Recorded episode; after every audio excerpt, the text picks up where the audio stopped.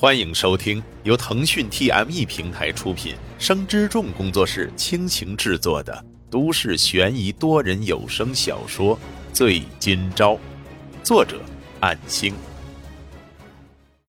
第一百三十章，从计程车下来已经是上午九点四十分。或许是周一的原因，人流量骤降。往常一到周末，这里必将人山人海。走吧，陪我去看电影。十点场刚刚好。君卓说着，自顾自地往前，也不管沈金钊的意愿，但是他却有足够的自信，沈金钊一定会跟上来。到了电影院那层，君卓直接走到按摩椅去了，买了十五分钟的定时。沈金钊看了一眼购票时间表，眨眨眼后微笑着说道：“君姐，你要看哪一部？我去买票吧。”十点场不就一部电影吗？不是的。有两部电影呢，都是十点的，一部是动画片，一部是爱情片。君卓闭眼享受着按摩，说道：“嗯，那你觉得我想看哪一部电影呢？”呃，那那买两张动画片吧。沈金钊说着就向售票台挪步。别！君卓一个打挺，从按摩椅站起来，一脸苦恼的单手扶住额头，说道：“你。”你在想什么呢？啊，君姐不想看动画片吗？哦，我明白了，我这就去买。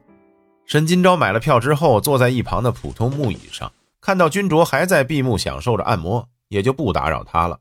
至于和严少钱有关的疑问，也不急于现在就问。然而君卓却突然问道：“在悠悠那工作还顺利吧？”“嗯，谢谢君姐。如果不是你的提醒，我也联络不上悠悠姐。”现在也不知道会变成什么样，是吗？那就好。两个人再度沉默。君卓再次主动说道：“你怎么不问我为什么来找你呢？”如果君姐方便的话，自然会跟我说。我相信君姐，你有自己的决定。还是那么能说会道啊！说话的语气也硬朗了不少呢。看来悠悠没少指导你啊。嗯，他是我老板嘛。我很感谢他对我的特别照顾。君卓不再说话，直到还有三分钟电影开始。君卓从洗手间出来后，两个人入场，而他让沈金钊帮拿的包包就一直落在他的身上。由于是周一上午场次，放映厅里此时只有他们两个人。随着广告和影视公司等片头广告放完，电影直入主题，开头就是一位女生的自述旁白，声音十分的熟悉，犹在耳边。沈金钊小声的在他耳边说道：“这个，君姐，这女主的旁白，不会是你吧？”“嗯，听出来了。是啊，女主角是与我有法务合作的当事人，因为某些原因，她就让我代替出演配音了。有问题吗？”“啊，能一边和美女看电影，两边还能听到同样的声音，这种感觉我还是第一次。”你，你在挖苦我吗？绝对没有，我是说，君姐你很有明星范儿，这是我的荣幸。君卓不再说话，但是心里却很高兴。随着时间的流逝，电影里的情节深深的吸引了二人。尽管君卓出演女主角的配音，在成片上映后，作为观众也是有着另一番不同的感受。男主角为了女主角不惜与女二，也就是待他极好的老板翻脸，也要和女主在一起，秉承先来后到的专情，哪怕多面受到压迫，男主对女主都不离不弃。沈金钊看的时候沉浸其中，但是在故事转折的平缓阶段时，不由得想到了什么，而且这位老板却是那么像某个人，或许还是巧合。老板对男主的过分关爱，似乎像极了易悠悠对他沈金钊。有着近乎病态般的执着和偏袒，但是男主却不能接受女二的感情。或许同一部电影，从不同的人的角度来看，会看到不同的侧面。从片中的某个人、某个场景、某个行为映射到自身发生过的事，以此带来的代入感。但是屏幕上的剧情已经令沈金钊感到不适，因为想起了易悠悠那晚的灵魂拷问，而且也不得不拒绝她的示好。哪怕他有着救命的恩情，也还是无法抛弃心目中所喜欢的那个人。无法接受他近乎扭曲的想法，作为姐姐的替代品什么的。但是最突兀的莫过于影片中女主的配音是身旁的君卓，这多方面的因素综合起来，令沈金钊有些坐不住，甚至开始感觉到煎熬。而君卓，他正目不转睛地专心看着屏幕，不想扫了他的兴致，只能坐定继续看下去。直到电影结束，算是中规中矩的欢喜收场吧。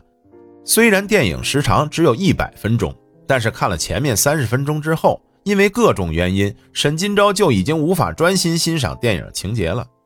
从电影院出来后，两个人来到楼下的餐饮层，在一家招牌上写着“某某牛排”的餐厅坐定。怎么，看你一脸不高兴，是觉得电影不好看吗？还是嫌弃我的配音？啊，不是的，君健的配音很好。嗯，就是，本小姐可是天才，配音只是小事一桩啦。呵呵。沈金昭笑了笑，看着君卓用小调羹搅拌着咖啡。昨晚严少谦突然到我家了，说是来找君姐你。君卓停止了手上的动作，放下调羹。然后呢？他给了我这张名片，说是见到你务必与他联络。从钱包里拿出了严少钱的名片，放在桌上。